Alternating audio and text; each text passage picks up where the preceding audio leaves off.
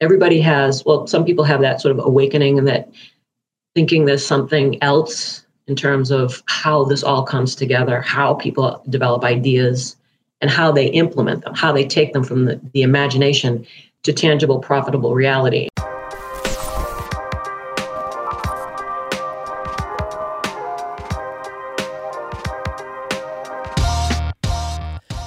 Welcome to the Construction Disruption Podcast, where in just about 30 minutes a week, we uncover the future of building and remodeling. So we invite you to join us as we explore an industry that constantly evolves with new products, new practices, and technologies. From builders to remodelers to executives, as well as those with outside perspectives, too. Each episode of Construction Disruption meets with forward thinkers who are going to share their unique insights. Construction Disruption is created and sponsored by Isaiah Industries, manufacturer of unique specialty metal roofing systems and other building materials. I'm Todd Miller of Isaiah Industries, and today our co host is Seth Heckeman, uh, who is our sales manager. Uh, our producer today for this episode is Ryan Bell, another important Isaiah team member. Seth, tell me, how's your day going? Doing well, Todd. Thanks so much for having me. Let me join and uh, bringing this vision to fruition uh, for our industry. I'm excited about these conversations and uh, what we're going to be talking about and uncovering for the future of where we're all going. Very neat. You know, Seth and I kind of demonstrate or represent two ends of the spectrum in our industry. Um, Seth, actually, despite his youthfulness, has been in the industry for about 12 years now. Um, I, on the other hand, am pushing 40 years. Um, so little bit different ends of the spectrum and, and certainly different generations as well. And so that always allows us to get, get some unique perspectives as we talk. Um, Seth, I'm kind of curious before we get started with the meat of our podcast today, um, what do you see as one of the most exciting things happening in the building and remodeling industry today? Yeah, I'm a especially excited about a couple of things we're working on here at Isaiah Industries and taking advantage of some new technologies that are being developed and coming to market for use specifically in the in-home sales process. So, you know, there's been a lot of change happening even before the last couple of years and it's been a long time now that the internet has empowered consumers to believe they can educate themselves to the point of not needing a consultative sales conversation to make a decision. You know, not needing to connect with a salesperson to determine what's going to be the best option for or solution for their project. And so we're taking advantage of a couple of new technologies that have been de- developed and incorporating them into that in-home sales process so that we show up using some new tools, new gadgets, tricks that they weren't expecting. And so if they weren't expecting it, they then become curious and intrigued, and we're able to engage them into then a broader conversation where we can still have the chance to build true value, distinguish us, uh, ourselves from our competition, and uh, ultimately uh, close the deal. So I'm excited about those things. For us right now, that looks like um, some a new visualization solution that we're working with a, a partner on where uh, now incorporating or using AI, uh, we will be able to quickly do visualizations and renderings at the kitchen table and incorporate that into the sales conversation. And then we've also been working with Engage, a presentation platform, a kind of PowerPoint on steroids uh, with a lot more bells and whistles to really bring our sales presentation into the 21st century uh, using uh, additional video, new dynamic graphics, uh, a lot of uh, new tool, uh, new, like I said, bells and whistles to show up, be different than they expected us to look like, sound like, act like, and be able to have better sales conversations at the kitchen table. You know, I have to agree with you. And certainly over the years, I've seen a lot of change in the industry. But I really think we're embarking on what's probably going to be the fastest period of change and development that we've ever seen in construction. I think right now, too, in kind of our post COVID world, I think we're going to see a lot of new things coming out. And um, a lot of them are going to be tech driven, which typically construction industry um, you know, we think of ourselves as hands on and banging nails and all that stuff. So we, we don't think of ourselves as being in tech a lot. And but yet i think tech is really going to propel our industry forward here in the next 20 years. So um, makes me excited to, to see young guys like you helping to make that happen. Um, you know, one of the, the things I always think about in business, hockey great um, Wayne Gretzky always talked about you you want to be playing where the puck is going, not where it's at. And I've always loved that. And, and I think that that whole idea is so applicable to successful business people and people who really have propelled things forward in particular industries. They're always looking for where that puck is going and trying to play from there. And really, that's our goal here on construction disruption to focus on where the puck is going, not where it is today. But today, though, we want to talk about something I think is even more exciting, and that's what our guest is all about. And we want to talk about how does the puck even get there? Um, what are the the uh, what are the impetus? What, what are the magical synapses, if you will, um, that set the puck in motion to get it from here to there. And I'm very excited that today's guest um, is someone who I know can help us to understand and zero in on that process of change. Because when we understand that process of change, we can then become the thought leaders and the ones who bring about change. And so our guest today is Paula Parker. I've known Paula for a lot of years. Uh, we first met uh, many years ago when she was part of the management team for MetalCon, uh, which is the metal and construction trade show. And one of the things I've always loved about Paula, and I remember so much from working with her years ago, was that she was always incredibly upbeat and positive. And so it didn't surprise me at all to discover that today she is now consulting with business leaders and companies of all sizes, helping them be prepared to really thrive into change and into new things. So, um, Paula, there's two things. So, welcome, Paula. Thank you for for joining us. And but there's two things on your LinkedIn profile that really caught my eye. Um, one was being an alchemist. So I'm kind of picturing a cauldron and a pointy hat or something. And we don't have that. So I'm anxious to hear more about that.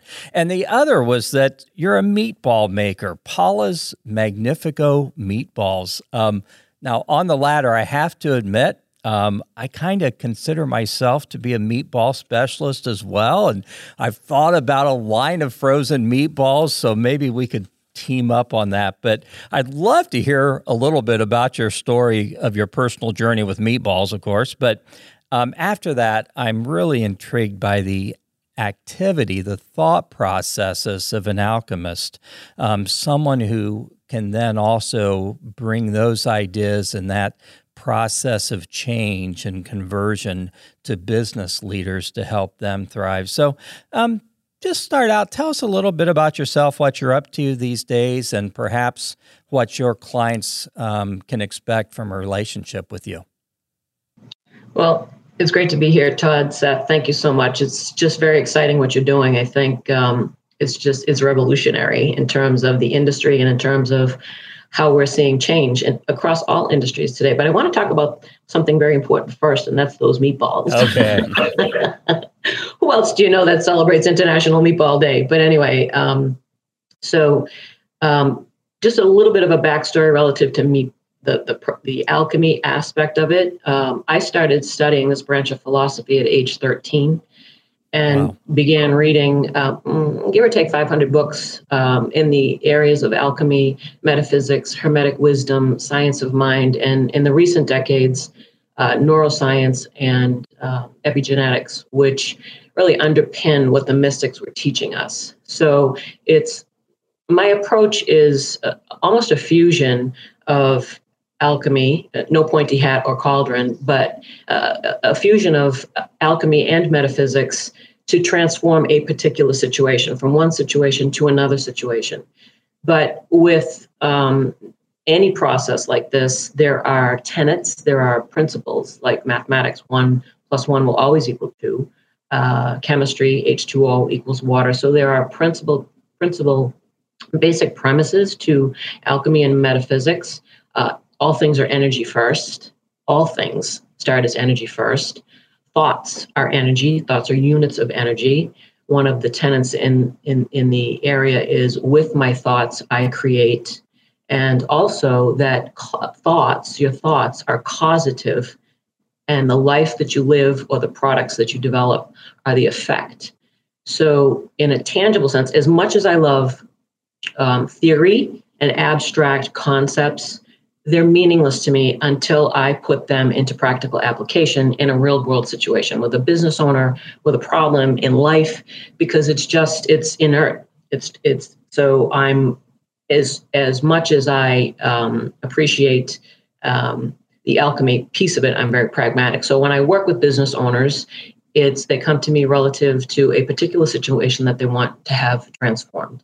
And we work on the mindset constructs to help them, to enable them to transform.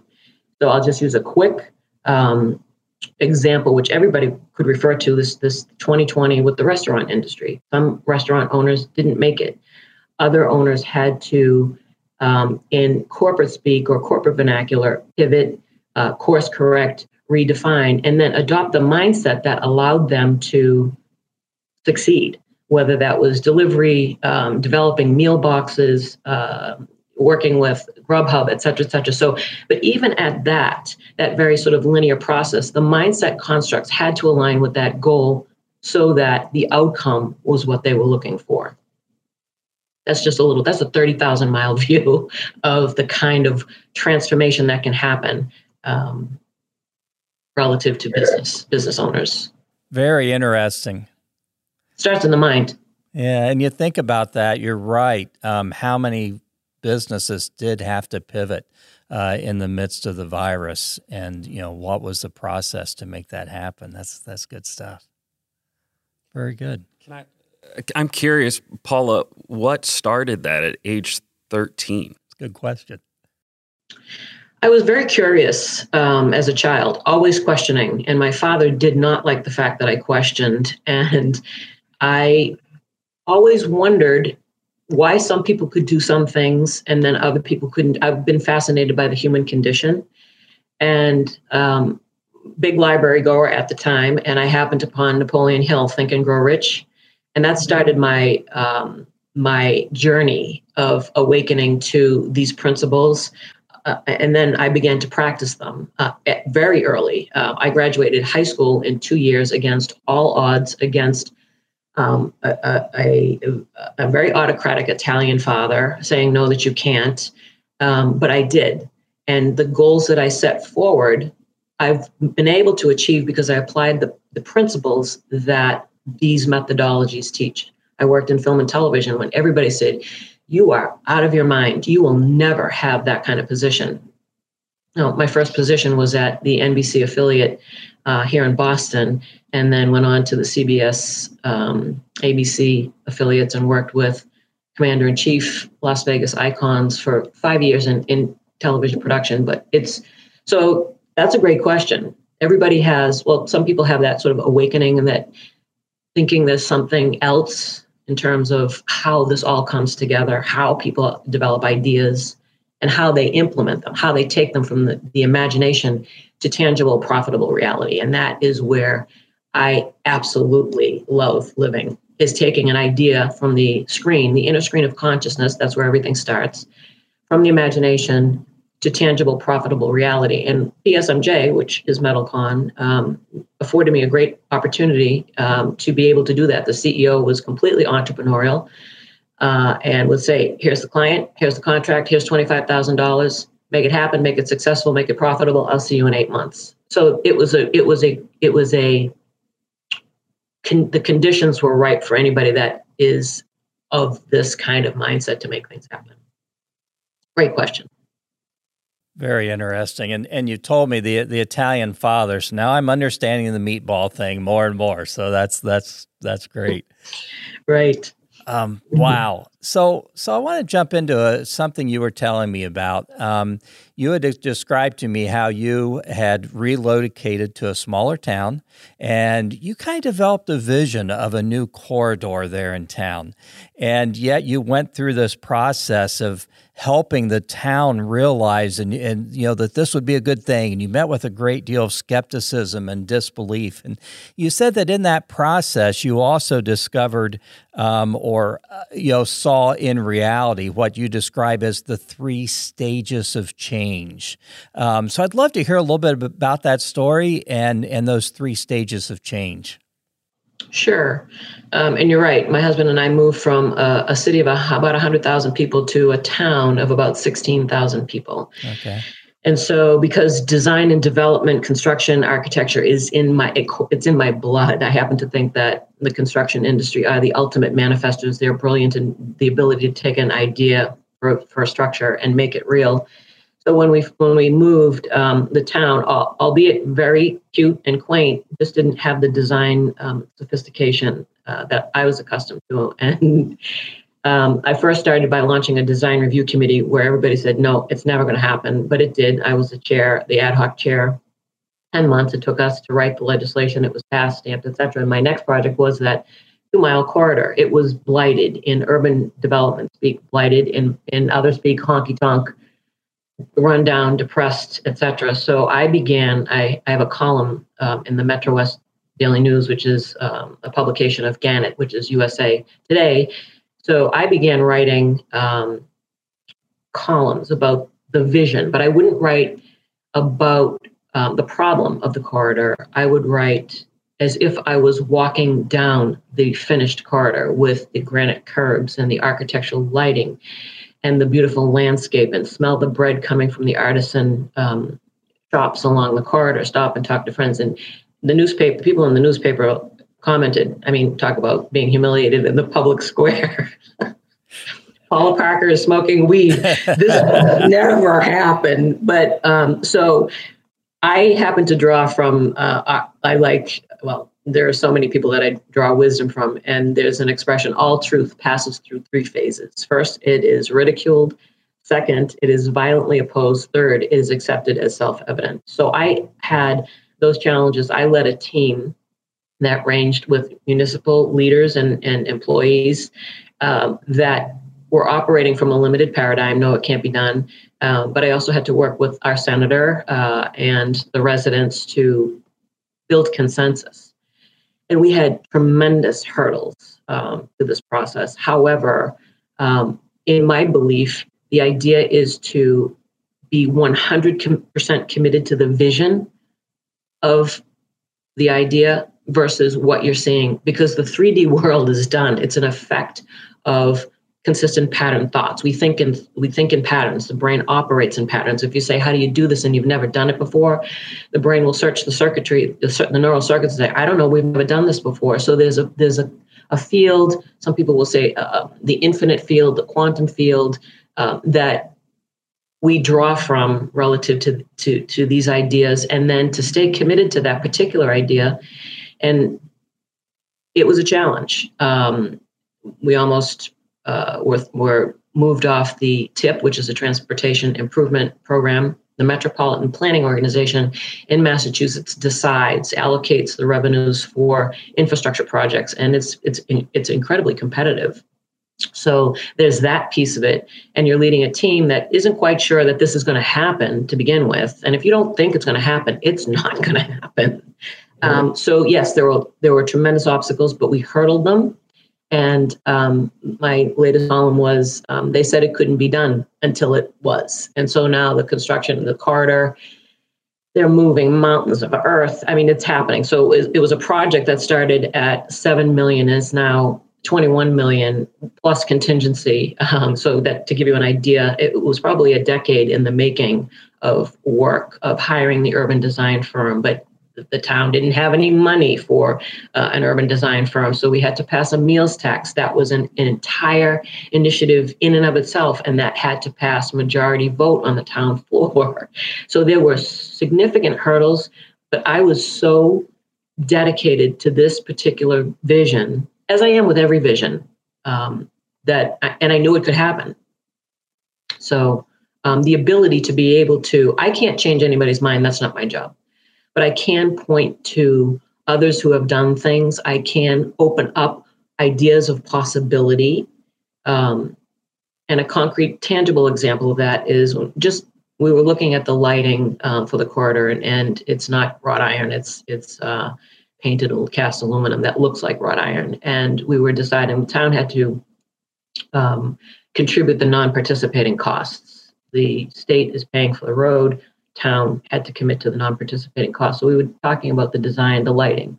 And so the lighting engineers were saying, well, do you want GFI outlets? No, no, can't can't have GF, GFI like. Well, do you want flagpoles? No, we don't have the staff. Do you want the the sponsorship banners on the poles? No, we don't have the staff. So I just instead of sort of going on the defense, I just said, look, try just try to keep an open mind. This corridor will be used as an economic engine. I said, so there will be larger stakeholders on the corridor. We can go to them and develop a merchants association uh, and perhaps collect donations and do a banner campaign. That money would fund the banners and also um, the installation of the banner. You can't do that. You have to hire, you know, people that are, you know, we have to pay fair, a uh, uh, prevailing wage. I said we can pay prevailing wage. We can have them sign the indemnity, et cetera, et cetera. So the point of all of that was, I tried to point to what's possible as opposed to what was before. We've always done it that way because if you think like you've always thought, you will get what you've always got. Trite, but with the underpinnings of metaphysics and that all things are energy, it it's it's easy to connect the dots and see why some people just don't change because their thought processes don't change. Hmm. Wow. So to make sure that I have them, those those three stages of change: ridicule, violently opposed, and accept, and then accepted. Accepted as self-evident. That's as the self-evident. quote from Arthur Schopenhauer okay. um, in terms of all truth passes through three phases. So it's powerful, isn't it? Yeah, absolutely. And we're already seeing it. You just telling your story; those play out whether you're dealing with your father and his reaction to your high school goals or urban development in a small quaint town. So it's all truth is truth, right? Truth. That is absolute truth. And then the, the engineers call me on the on the team and uh, say, "How did you do that?" so I said, "Let me get my pointy hat and cauldron." there you go. Uh, one question I just I just had curious. So much of this, just listening to you, it's uh, your process and, and what you've accomplished are just driven by these vivid visions you have, whether for yourself or the community around you. Do you have a process that you go through of fleshing those visions out, or, or do they uh, just come to you in various ways of inspiration and you just grab hold and refuse to take no for an answer? That's a great question. And I will say that it depends. There are some things that are very concrete that, that I want to achieve. Uh, and I do, I spend a lot of time, well, not a lot of time, I feel that there are impediments to that kind of creativity, some things that would block it, and then there are some conditions that are much more conducive to that process. Um, I have been developing a relationship with the silence since age 13. I go out every morning for a walk in nature, nothing electronic, because I think there's too much energetic distortion and too much electromagnetic chaos between me and whatever this field is, this field of intelligence is. So I like a clear connection. And without fail, I will get a solution to a problem, a paragraph in my head that I need to write for a client, or a complete article walking in the silence. And I will scribe it when I come home. Three o'clock in the morning is also an hour. If I'm, I will wake up and there's something that's knocking on my consciousness that it's either an idea um, so, so those are kind of my processes. There's a lot, there's tremendous material about how to uncage the brain, mindless activities that open up certain uh, pathways in the brain. There's tremendous amount of science that underpins all of this material by brilliant, brilliant neuroscientists, uh, epigeneticists, people in the field of study. My, this is all based on my my personal experience, and I wouldn't claim to know everything there that there is to know about everything that there is to know. I just I, I wouldn't be that. this is my experience and the results. I like results, so it's silence for me. It's also seeing what other people have done, but comporting that concept onto what I might want to do. right? So there's, I think that we live in one of the most magnificent times in the history of humanity. If you just think that you can have any information at your fingertips in the click of a keystroke, it's just, and to me, right now, there's no reason for not knowing. There's just no reason for not knowing anything. All you have to do is search it and you'll find it. But I, I personally find that there are conditions that invite that kind of inspiration and that intuitive intelligence. And there's a there's a mystic, Simone Wright, who has written a book on how to how to tap intuition to make sure that it's actually intuition and not your ego masquerading as intuition. Um, so it's science and spirit. So those are some of the some of the processes that I work with, and, I, and business owners after they sort of give me the eyeball roll, like, what? and you know kind of put the net aside and then when we work i mean we've done i've taken businesses through acquisitions through growth through developing new verticals to developing new products. So these principles apply within any industry especially the construction industry. It's phenomenal Wow, powerful. Thank you. We're going to have to schedule another session to go over intuition versus ego, but because I, I want to come back to that someday. Good stuff. So, as you work with business leaders um, and community leaders, whatever the case might be, um, I'm sure that you find that oftentimes there are some real challenges there to help them process the idea of change and development. Um, what do you find are is kind of the key of those challenges that folks um, experience as you're trying to bring them through that process? How do you make sure that all the wisdom, everything that you're giving them, isn't just you know casting pearls before swine, as they say? Um, how do you how do you get them through that process? I ask a lot of questions. I ask. My interest is having them um, shift internally and asking questions if things are working. Um, just, just I do a diagnostic. I also listen very intently to language because language holds the key to where and where a, a, stumbling block might be right so and and what might need to be transformed so and the you know, money everybody wants more money more money more money more money but when i listen to the language patterns that people you or the language that people use around money we can't afford it. I don't have enough. I can't do that right now. We're not meeting our sales numbers. Those that language in terms of metaphysics and energy does not invite more prosperity. So everything is energy first right? So you would have to assume the, the vibrational stance if you will that you, you you are in possession of that wealth. And that's where people get really stuck it's a stumbling block for a lot of people, myself included. I'm still a work in progress relative to this material. So, so even though I've been studying it for decades upon decades, the challenge lies with their thought processes and tweaking those thought process process relative to change. And a lot of people are adverse to change. They would rather stay stuck and miserable than to change. And there's volumes of studies relative to from the neurological perspective on why people don't change. But it helps to listen to language patterns relative to give you the clues in terms of and just slightly changing language. I mean I, there are people that say i can't find a job you know where i am they don't appreciate me this and they and i say does that is that going to help you find a job? How about saying you know what? I have a lot of talent. I bring unbelievable experience and wisdom to any organization. I add value. I'm going to contact my network. I will rechange my i'll change my resume. So there's constructs there's thought constructs and that's really the alchemy of it all right? So when we look at a situation we want to change it we talk more about what it is that we want than hammering what's wrong.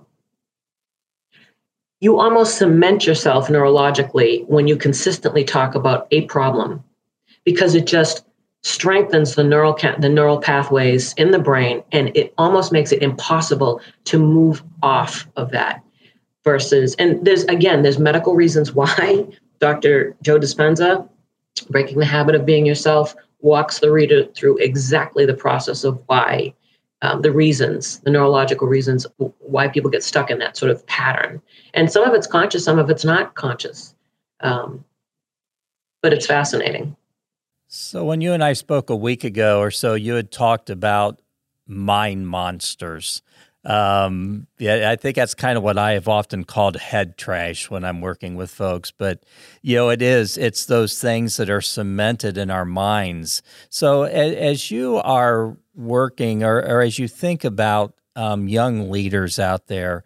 And of course, we're talking to young leaders in the construction industry, but it could be any industry. Um, the folks who really want to help, you know, propel things forward. Um, how how do you encourage them? And I heard you ask, you say, "I will ask a lot of questions." That makes a lot of sense. How do you encourage them to overcome those mind monsters and go through the alchemy of change to where, again, they turn that into something positive? Is it, is it just a reshaping of our thoughts and our mindset, or what does that look like? Great, great question. And yes, it's partly that. I, I, mind monsters, head trash. Everybody has them. Everybody has those thoughts that come up, self-talk, memories.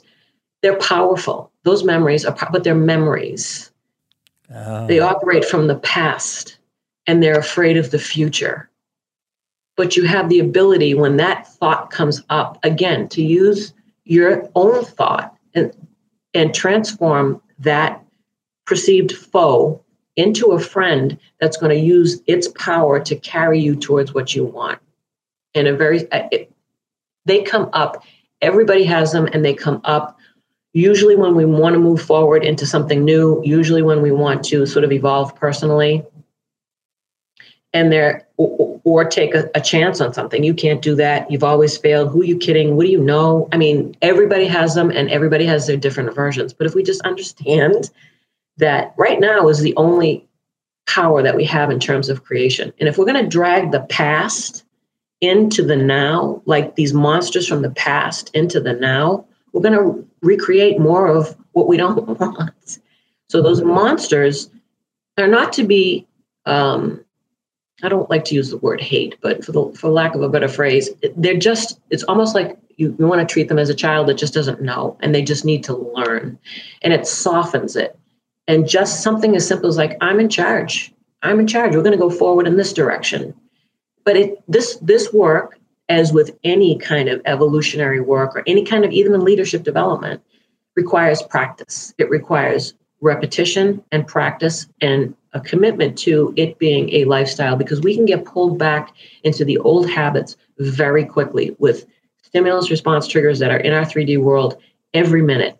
So having a, a, a, a process or having something that you say to that head trash when it does arise so that it softens it and there's not a lot of resistance and then you can move it is is again a form of alchemy. You're transforming and, and i'm not and i'm not suggesting that that anybody do anything that doesn't feel right to them or try to convince because that sets up a whole other issue. And i just have to insert this because it's really important. So there are people in this space that say you know affirmations i'm rich i'm rich i'm rich i'm rich i'm rich say affirmations it'll train you neurologically it'll train the subconscious i'm rich i'm rich i'm rich i'm rich. That's consciously. But if you have a dollar 98 in the bank your your your your your monster is saying who are you kidding? You got a dollar 98 in the bank. You're not rich. So whatever the dominant feeling is is going to deliver that reality. And it's really important that people will understand the underpinnings because people make sweeping generalizations or they'll say something without giving a person a foundation of knowledge. Oh oh that's why perhaps I haven't sort of moved it the, the the ball forward or what have you. So there's just there's more obviously to this material. So you, you you're talking about how to how you help people get to where they want to go and taking this head trash and transforming it into something that aids rather than restricts. And you, uh, I wrote down your quote from earlier of you know talking more about what you want rather than what your problems are or what what your struggles are right now. Um, you also mentioned a lot of people are stuck and rather stay miserable rather than do this hard work. What if you're working with someone who's struggling with even have a vision of what they do want or what an alternative to their current reality is? How do you or do you have some go-to questions or ways that you just start leading them into uh, visioning a more ideal future I, I, do. I have a. I call it the soul personality questionnaire. It's a. It's a. It's a ser- series of sort of diagnostic questions that I have developed developed that can sort of get me to where they might need to um, make some tweaks or adjustments. And it's different with everybody. Some of it, and I'm not a psychiatrist. I have psychiatrist clients, but I am not a psych. I have I have psychiatrist clients, and then I have I, mo- the majority of my clients are. Um, um, from the trades and the industry because I just love, love, love, love this industry. But um, there are certain questions that I ask. There's also, you know, it, and I don't, I don't ever like to. There's no absolutes in terms of anybody's development ever. You can recognize when somebody's really committed to where they want to be, even though they don't want to be there. That also has a um, um, a medical underpinning, um, which Dispenza explains in his book. But I do have a series of questions that I ask just to start. I don't want to say challenging, but just to start opening up possibilities. Some people are really open to possibility. It's almost as if they have no filter between their imagination and their conscious mind. And then there are some people that are so opaque. No, it's linear, it's rational. Well, the linear and rational mind is limited, it's already done. I'm not saying that it's not valuable. It's incredibly valuable for certain aspects of a project or even development, but it's limited. So assessing a personality based upon the principles that I work with, it's it's it informs me in terms of how to ask the question, what questions to ask to get them to the next step, so to speak. But again, it's practice. It's daily practice, myself included. Very interesting. You know, as I think about people who have really made quantum leaps in terms of development in the world, I mean, think about Thomas Edison, even Elon Musk. I mean, some of these really were sort of unassuming folks. I mean, folks that you wouldn't have thought that of. So, um, you know, what I'm hearing from you is that, you know, with the right practices, the right mind training, really anyone can. I mean, some people are going to probably have a little bit more natural bent that way in terms of curiosity and things. But with the right practices, anyone really can become a pioneer and, and really be able to push forward with some some new ideas and new thinking. Is that kind of the way you see it? I do. I think I think that everybody has the seeds of brilliance within them. I think that um, I've spent my life unlearning what is untrue, um, to to remove the falsities that we sort of adopted or accepted blindly. I don't ever accept a belief blindly uh, anymore. When I was a child, I mean, that's what kids do. You know, they want to they want approval from the parents. They you know they just unquestionably adopt a belief which could be completely limiting. But I had to unlearn what is untrue and then sort of rebuild. I think I believe that people have the seeds of brilliance in them. I I think everybody's the acorn seed with the mechanics.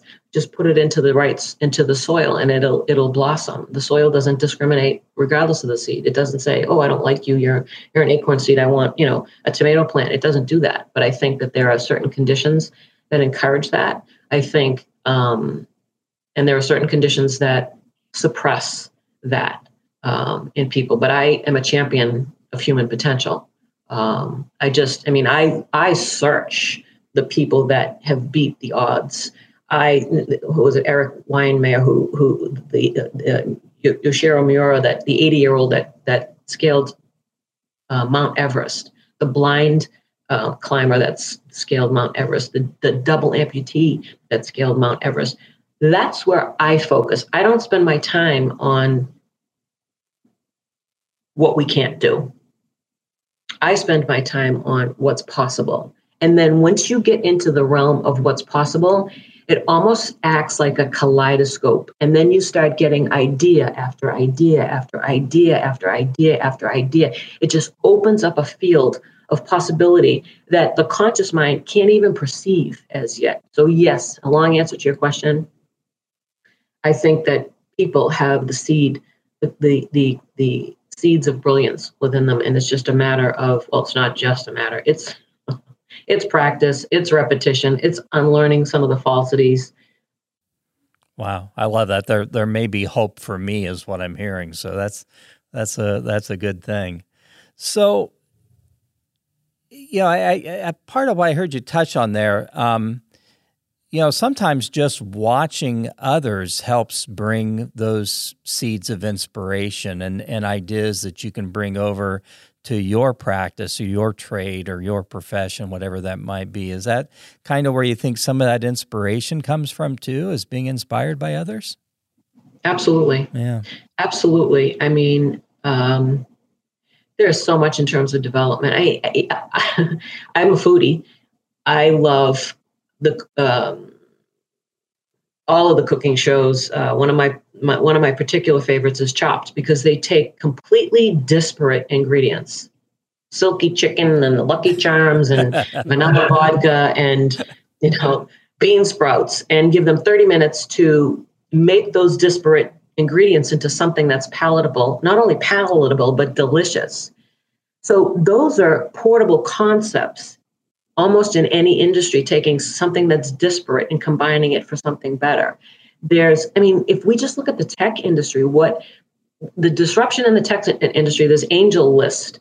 There's a list of companies. These are young minds, 27, 28, 30 years old that are just, they're at billion dollar exits and you look at the products that they've developed using AI, um, look at the medical disruption. Look at look at digital therapeutics. I mean, we have apps that for insomnia. We have Calm, which is an app for people that have difficulty meditating. They're they're at a three billion. I think it's a three billion dollar valuation. There's this. The opportunities are there, and it's just sort of saying to the limited pieces of the mind, you know what, sit in the corner for a while. I'm I'm gonna I'm gonna try something different. I'm to explore this as a possibility in terms of and and, and asking how is not a good question because for the very reason that I described earlier. If you haven't done it before, it this the brain searches, I don't know, we've not done this before. Instead, ask what ways could we approach this? What do you think? As opposed to something that's so finite in terms of an answer. But when you're working with possibility and imagination, it's limited. And, the, and another piece that I'll just insert real quickly is that the imagination, the human nervous system cannot discern between what you imagine and what is real. So you could be, we could be sitting here, Todd, you could be freak out terrified of snakes. And i could start talking about the the um, the 54 year old woman in indonesia that was eaten by a python. They, they they she went missing and they found the snake and it was bulging and they cut it open and there she was. It hadn't started to digest her. If you were terrified those words could facilitate a panic anxiety attack. And we're right here. That's how powerful your words, your thoughts, your feelings, your imagination is. But you can make it work for good. You can make it work for the for, for life affirming as opposed to life negating chemicals, the cortisol. You can you can elicit the, the spirit chemicals, the dopamine, the serotonin, which are expansive and life affirming. Wow, good stuff. Well, this has been fantastic, and I'm like like Seth. We'll have to do this again sometime. I I do have one thing I wanted to pick your brain on uh, here before we close out. So, uh, a major struggle in the construction industry, and, and there can't be a single listener out there from that industry who isn't experiencing this. A major struggle is the shortage of labor. Um, coming up with folks to work construction job sites. Um, any thoughts as far as practical advice uh, to folks out there who um, might be looking uh, to overcome that um, and, and, ways to go through a bit of an alchemy, a change from thinking about, oh, this is such a problem to, hey, this is a, an opportunity. Um, this is good things that, that I can do here. Any thoughts or any practical advice uh, for folks who are dealing with that situation? Mm, I have a lot to say on that particular topic. I think also, I mean, all right, it's it's the reality that there's a labor shortage, but if we keep thinking that there's a labor shortage, is it likely will attract somebody to our organization? Mm-hmm. So maybe something that softens that and saying, you know what, there is somebody out there that loves to work with their hands and they have a passion for this particular vocation. I think that, that the construction trades needs a complete rebrand because I still see sort of this push and pull between the architect, the general contractor, and the guys, the subs in the field. I think it needs a complete rebrand. I think that um, if we were to position anybody that works in the trades, I have a passion for the trades. And where would we be without buildings and electricity and plumbing and carpentry and, and all of that? And I think if if the business owners out there maybe sort of soften that and say, you know what, there is somebody out there that would love working in our organization and in this trade because this is what they're wired to do. It's just a matter of connection. And even how ads are written in terms of you know the descriptions the words that that and i've written ads for organization it was a property management company but i said to the owners i said you might you might want to use some different words because the words that you use are going to bring in a certain kind of person. So let's craft this in a way where we're speaking to sort of their heart and soul as well as their conscious mind. But in terms of the business owners out there, right, okay, it's the reality. However, if we if we frame it differently and say there there are some people that are going to appreciate working in our organization, they will. And I'll give a concrete, tangible example. I have a uh, an electrical contractor, boutique company, works very high profile uh, buildings in the seaport, et cetera, et cetera. They, they adopted that philosophy. And three, the, the, the, the three new hires were a result of the, the um, individuals working in the firm, in the, in the company, the electricians working. So they went out to their friends and said, hey, this company is really great to work for. So they didn't need Indeed their employees were their Indeed or their ZipRecruiter or their Golden Door, what have you. So um, again, it starts as a mindset, but the follow up and follow through has to be that kind of consistent mindset and the constant refining of it. It's constant refining. So on the, uh, yeah, we can go to trade schools. We can, you know, we can we can pluck trade you know, students right from the trade schools if we want. The unions are doing it now, paying huge bonus signing bonuses, but there's there's it it starts here as well. Good stuff. I know you have left me very inspired today. Uh, this has been fantastic and helped to open my mind up to to new ways of thinking. And uh, so maybe maybe you can teach an old dog some new tricks. I don't know. We'll see if that works. Thank you so much. So, um, I'm curious, Paula. Um, well, let me first ask you: Is there anything you didn't get to share today that you would like to share? I covered uh, a good portion of it. Thank you, and it's been it's just been an inspiration for me um, to be able to share this kind of uh, material. So, thank you. Good. Thank well, you. It's been good stuff. So, um, tell me, why might someone want to contact you um, for your line of work and the consulting that you do? And if they do want to contact you, how would they do that?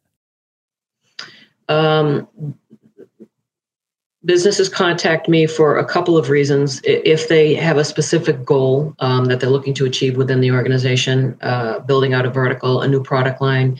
Some I work with some business owners that just need a sounding board um, because it's very isolating uh, and I work with CEOs on that level. I also help develop system and process, but mindset alchemy is a big piece of what I do relative to the goals that uh, a company is looking to achieve. And I'm I'm on the net like everybody else. Paula M like meatball Parker.net. So um, all my contact information is there. All of my blog, all of my articles that appear in the paper are on my blog, and that gives people a deep dive into um, the philosophies that we've discussed today with, again, concrete, tangible, actionable items that they can take. It's not just theory, it's tangible steps that they can take and apply in their businesses. So that is a, a, um, a resource right there relative to the types of articles that are uh, on my blog. So paula m parker.net.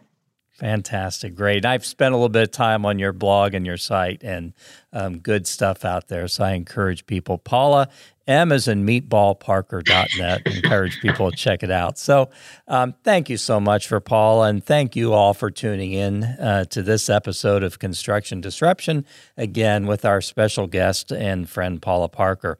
Um, she's provided some great insight today into the process of change and development, how we get from here to a preferred future. So I ask you, please watch for future episodes of our podcast. I promise you, we have some great guests lined up for future episodes as well. Um, until then, I encourage you, change the world for someone. Um, make them smile, bring them encouragement, bring them hope.